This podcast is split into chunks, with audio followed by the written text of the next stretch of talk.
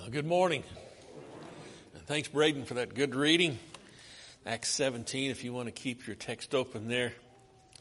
Uh, you may remember last week, I just showed a few pictures from our trip and promised to give you some more, and that's what we're going to do this morning. We're going to look at some of those pictures, but I, I don't want this to simply be some kind of a, a travel report. I want to show you some pictures of where we've been and let you think about what took place there 2,000 years ago, and that the gospel that was preached there is still being preached today. And what we saw in those pictures a few minutes ago that took place right here in town, a baptism of a gentleman, heard the gospel. It's the same thing happening now that was happening then, and we need to keep it going. So let's let's talk about some of these things and see if we can make some application. Uh, talk about our big fat Greek trip. I thought that might be a good title for this. At least this is part one Athens, Greece. We got to go to Athens. We also got to go to Corinth. We also went to Ephesus, which is not in Greece, it's in modern day Turkey, which was then referred to as Asia Minor. And Lord willing, we'll come back and do some lessons on those as time permits later on. But let's talk first off about Athens. Uh, my thanks to Charles Andrews, who showed me how to put an arrow on a map. And there you can see where the city of Athens is located. As you're looking at that map, to the left would be Italy, across the sea there, and to the right would be the Asian continent where Turkey is presently located, and Ephesus is also over there. So they just give you some idea of the geography. Now here's a picture. You recognize anybody in that shot? There are the Tebows, Tim Tebow and his lovely wife, and they were visiting, I believe it was this summer, in Athens, Greece. And the gentleman that you see with them is Dino Roussos. He is a minister for the only congregation I know of in that area. And they're in Athens. And he is also a tour guide. Of course, he's very well versed in the uh, happenings in Athens from the book of Acts and he takes people on tours and guides them. As we speak, he is in Dallas, at least that was his plan, to be there visiting family over the holidays. But I just wanted to have you see some familiar faces from uh, around here and introduce you to Dino so you can be praying for his work. The congregation there in Athens, we got to worship with the first Sunday we were in uh, in the continent. Sunday evening. Small congregation, but strong. And it's not just Greek people. There are, I may have mentioned to you a couple of weeks or last week that the first fellow we met was from Iran. He's a member of the Lord's church from Iran, heard the gospel. He's got family in the church, as I recall. There is uh, a number of people who are Russian speaking, who are members of the church. It's, it's like here you'll have a congregation that's English speaking, but you might have Hispanic congregation also meeting in that building. It's, it's a similar situation there. The numbers are not large, but the spirit is fervent. And it's, it's heartening to see that there is uh, an aspect of the kingdom, the Lord's people there in Athens, even if it's not large. This is Athena. At least it's an artist's representation of the goddess Athena. She's the one who got her name from the city of Athens. She is the daughter of Zeus. She emerged full grown from his forehead. That's how they did it back in the day. At least that's the story. Or there is another story of how Athena came to be. Zeus swallowed Metis. She is the goddess of counsel, of wisdom. And she, he swallowed her while she was pregnant with Athena, so Athena was born from Zeus later on. Now you might wonder, why am I telling you these things? This, this is the kind of mythology that comes from the Greco-Roman gods. I say Greco-Roman gods because they started out Greek gods and then the Romans adopted them and the mythology was similar, but it, it fluctuated greatly. And as you do your own research, you'll find out that not everybody thinks the same things happen with these gods and the stories are just about as capricious as the gods were supposedly themselves. This is Aphrodite. I like her because she's the goddess of the hunt. But she was born from the sea foam off Cyprus. And one of our guides showed us when we were at Cyprus where that took place, where she was born. Uh, Kronos was upset with his father, and so he, he mutilated his father and cut off part of him and threw it in the sea. And from that throwing of part of Uranus in the sea, Aphrodite was born. Familiar dysfunction was rampant among the Greco Roman gods. You see, they didn't even really exist. They were just made up in the minds of the people who thought about them, but even they could not escape this kind of dysfunction. You do some research, you do your study on what is said, what is taught about the gods. Those people were a mess. So it's no wonder there was a lot of mess in the first century world. Let's just talk about these gods because the Greeks had them first and then the Romans adopted them. But there was Zeus, he's the primary god of the Greeks. And then for the Romans, it was Jupiter. For the Greeks, Poseidon was the god of, where did Poseidon rule? Oh, yeah, he was the god of the sea. Uh, then for the Romans, it was Neptune. And the Cronus, of course, we just talked about him and his upset with his father uh, Uranus. And then there is Saturn.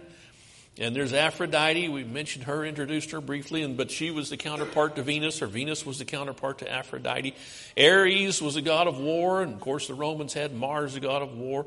Hermes was the messenger of the gods. You may remember uh, back in chapter 14, I think, of Acts, uh, Paul and uh, Barnabas were working and did a miracle, and it was attributed that Paul was Hermes, the messenger of the gods, and Barnabas was another one of the gods. That the people were st- steeped in this kind of idolatry, and it's it's no wonder it was everywhere, and it was very prominently portrayed in artwork, in statuary, in temples, everywhere you went, everywhere you looked, in the culture, in their economy. Hephaestus and Vulcan the same, same guy, Greek name, Greek idea, Roman identity, but he was the god of the forge. Uh, so, and, and, this is just a brief list of some of the gods. There's a whole bunch more of them. You probably know some that aren't on the list. You're thinking, where's Apollo? Uh, well, that's a spaceship we sent up back years ago. But where are the other gods that aren't on the list? I'm just giving you this so you'll know. It started with the Greeks, and the Romans adopted it, and whoever whatever it came of, it was just crazy. It was insanity. There's the Parthenon, that building you see on top of that hill. That's the Parthenon. It's on top of the Acropolis. The word Acropolis simply means the top of the city, high part of the city. And this is in Athens, and this is what you see. This is the most prominent feature in the city of Athens, and this is what um, has been there for about 2,500 years. And it is a ruin but it's not a ruin because it was simply left alone. A lot of history has taken place in Athens. Back in the 1600s, there was a war. The Ottoman Turks took over uh, the Greeks, and when they were attacked by their enemies, they used the Parthenon as a uh, gunpowder storage facility. It took a hit, the gunpowder exploded, and a great deal of damage was done, and so there's a lot of restoration work taking place. When you you can't really see it here in this picture, but there's a lot of scaffolding up there because they're trying to refurbish, refurbish and restore some of those buildings so that you can see what they might have been like back in their heyday.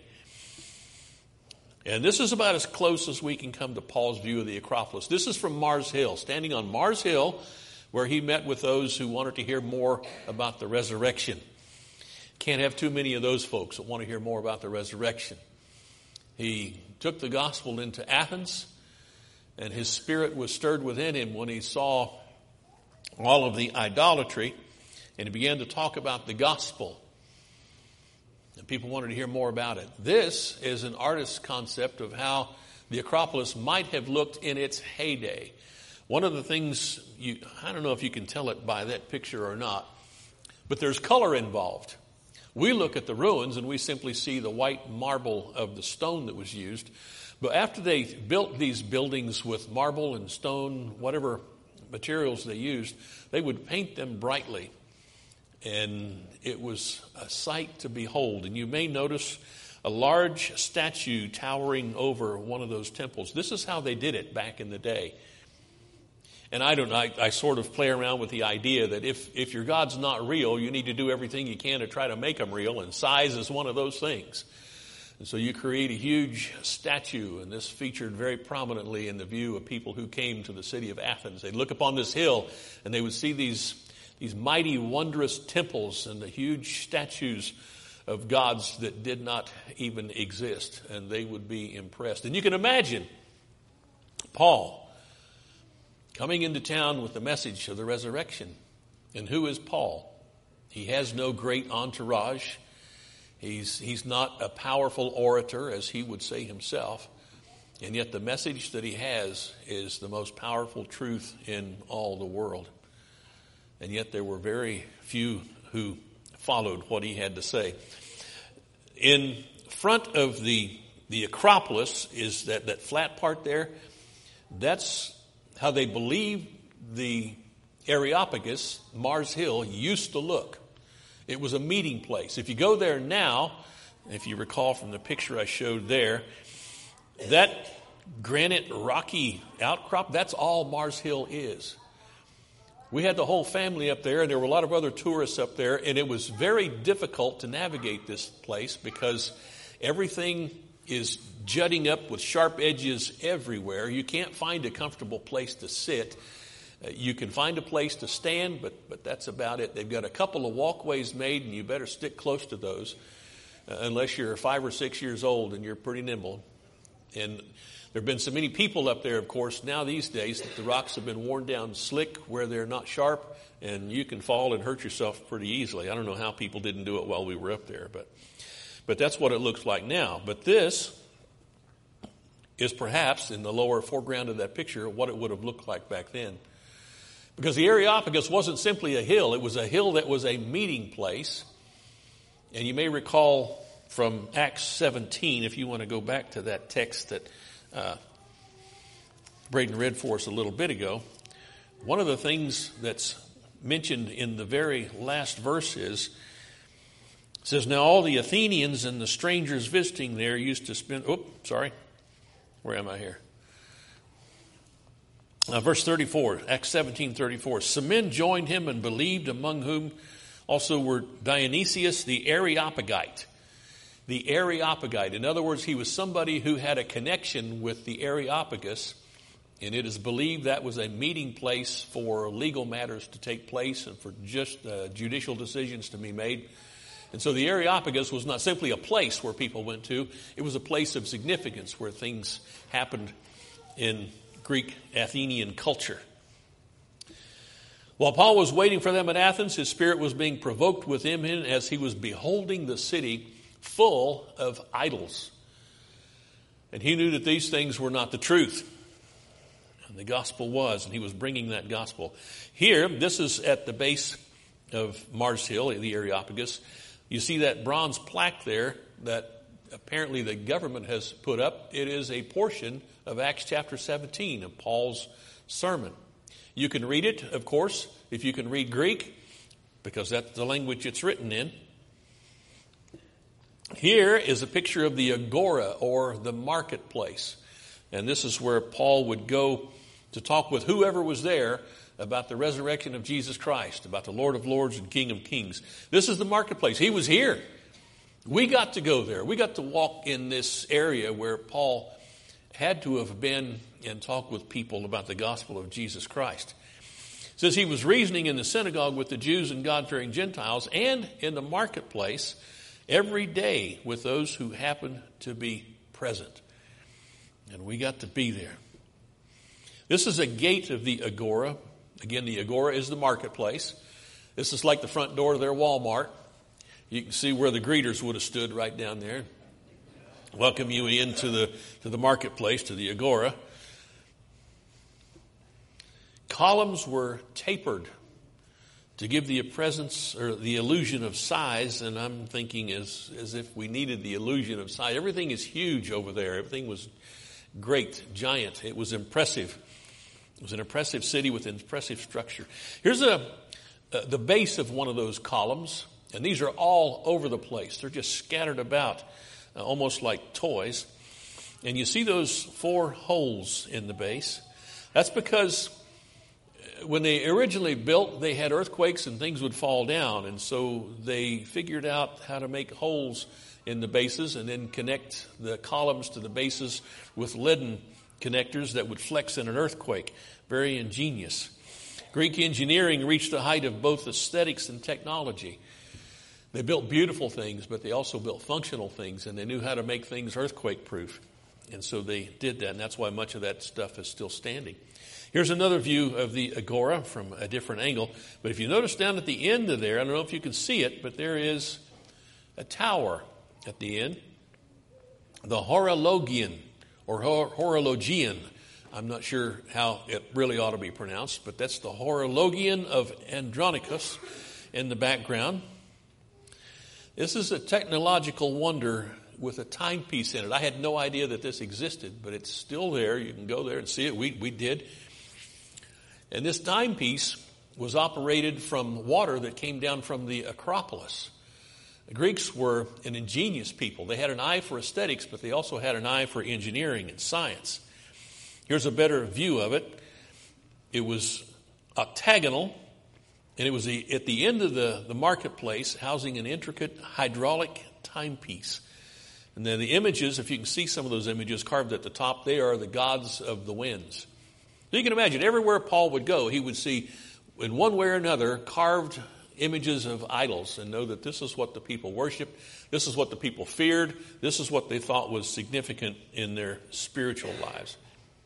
Just want to notice a few things that are attributed to the Greeks. The recording of history, Herodotus was a historian, and it's uh, thought that he was probably one to be called the father of recorded history, who would finally write down the things that have taken place in the past. Medicinal ethics came to us in a great way from the Greeks. Uh, the Hippocratic Oath came from Hippocrates, who was Greek. Democracy, probably all of us have heard in one way or another that the system of democracy, democratic government, came from the Greeks, and it did. Trial by jury. It's interesting, uh, back in their day, a jury might consist of over 500 people. Uh, be a crowded courtroom, but the idea is the same, and we use that yet today. The basis of geometry, if you've ever studied geometry, you're studying a mathematical practice that was uh, ventured into by the Greeks. First of all, modern philosophy. For whatever modern philosophy is worth, it started with the Greeks. There are other things that started uh, with the Greeks and were very prominent in the first century. By the way, what language is our New Testament written in originally? Koine Greek. Yes, that's how prominent the Greeks were. Their culture, their language spread throughout the world, and they were a very um, influential people, influential culture. So here's a question How could folks be so wise regarding the works of the world and be so wrong about spiritual things? We walk through the ruins and you see the ruins and you think, wow, these, these things were at one time fantastic. They were great. People worked hard to create these buildings and these carvings. And yet, what have they come to today? There is much more to this world than the physical. There's much more that we should be impressed by than what this world would show us. When John wrote 1 John chapter 2, he talked about the things of this world, the lust of the eyes, the lust of the flesh and the boastful pride of life, and how these things are of the world and that the world is passing away. And when you go to these places, you can see that literally taking place. The great things of the world, the great things of the past, great history, great cultures passing away. The only thing that lasts is that which is of God. Observations. The genius of man is nearly limitless. What the ancient Greeks did, and other cultures as well, but right now we're talking about the Greeks. It's amazing what they did, what they built, what ideas they came up with. Their genius. Of course, God created us all in His image, and He gave us good minds, and those minds are to be used to do good things. But another thing that's almost limitless is our willingness to embrace foolishness in order to escape responsibility. Can you relate to that? Do you do any of that yourself? We look at these things, we, oh yeah, well that was 2,000 years ago. Those people were crazy. They worked, worshiped idol God. How can you even think about some woman coming up out of the ocean because part of her daddy was thrown in there? How could you think about somebody coming forth from somebody's forehead? Well, any crazy ideas in the world today that people embrace and believe? Anything that's just nuts?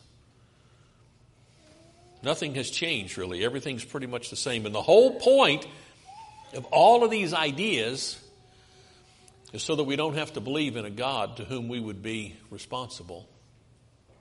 And yet, and yet, what is better for you and me than to, as we studied in class this morning, to submit to the mind and the rule and the love and the grace and mercy of God? What is better for us than that? There isn't anything better. There isn't anything equal. There isn't anything close. There really is only God, and everything else is waste. Everything else is, as Solomon put it, vanity. 31 plus. Anybody remember me talking about this number before? What's the significance of that number? 31 plus. That's about how many congregations of the Lord's church we can account for in the New Testament. In other words, we can, we can find places where congregations are named, but other times there's congregations that are referenced without being given a name. And for example, the the letter to the Galatians was sent to the churches of Galatia without naming all of those congregations. So we don't know how many congregations there were. But we can account for at least 31, and we know there had to be a few more than 31. 31, that doesn't sound like much, does it? Now, what all those congregations have in common today? And I know the normal answers we would think of well, they all started with the gospel. Yes, they did start with the gospel. They all revered Jesus. Yes, they all revered Jesus. They all had hope in eternity and, and heaven. Yes, all of those things would be true, but what do they have in common today? And what I'm thinking, what I want to bring to your attention is none of those congregations exist anymore. They started, some of them started strong. Who sent Paul on his missionary journeys? That was the church that was in Antioch in what country? Syria. The nation of Syria had a congregation in their city of Antioch so strong and so wealthy and so generous that they sent Paul on three missionary journeys. They supported him for that work. How much do you know about the Lord's church in Syria today? Things change. I don't know all the reason why each of those congregations ceased to exist, but we know that they did. Now, the church has been reestablished in some of those places, but those original congregations, at some point in history cease to exist. Doesn't that give you pause? What do we enjoy here? But the richness of God's blessings in so many different ways. The fellowship of the saints. Uh, just take a look around in here at who you're getting to be with today and the wealth of what we have that surpasses so much of, of what the world has as it lives in a spiritual poverty. And here we sit. I hope that in talking about these times and these places and these events, that you and I will be inspired to do what Paul did, to go into our present day marketplaces and to talk to people about their soul. Talk to them about the gospel. Talk to them about the resurrection. Talk to them about Jesus. Talk to them about things that make a difference. Because a lot of folks are talking about a lot of things that just really don't matter in life. But at some point, we need to get down to talking to people about what does matter. And it's the same thing Paul talked about it's Jesus Christ, it's his deity, it's his death, his sacrifice for us, his resurrection. These are things that make a difference. And so, with these few thoughts this morning, I will leave you and I will ask of you if you are one of those who is outside the kingdom of God this morning, what will history say of you? What will be written down about how you responded to the spiritual things of God. Don't be taken in with what the world has to offer. The culture and the religion of ancient Athens was influential and powerful and strong, but it was actually nothing. And that's most of what's in the world today. Only God has substance. Only His kingdom will last. And I want so much for you to be a part of that if you are not this morning. If you are a part, rejoice. Rejoice and pray and prepare yourself to talk to those who are outside and in need of the gospel. The world's a dark place, is it not? And we are coming into a season, we're in it now, really, when people may be more willing to talk about spiritual things. Don't hesitate to take the opportunity. Even if you think you're not very good at it, do it anyway. You may be their only hope. They may be just waiting for somebody to say something to them to break into a conversation about spiritual things and talk about their soul. This is the season. When Paul wrote to Timothy, he said, Be instant when?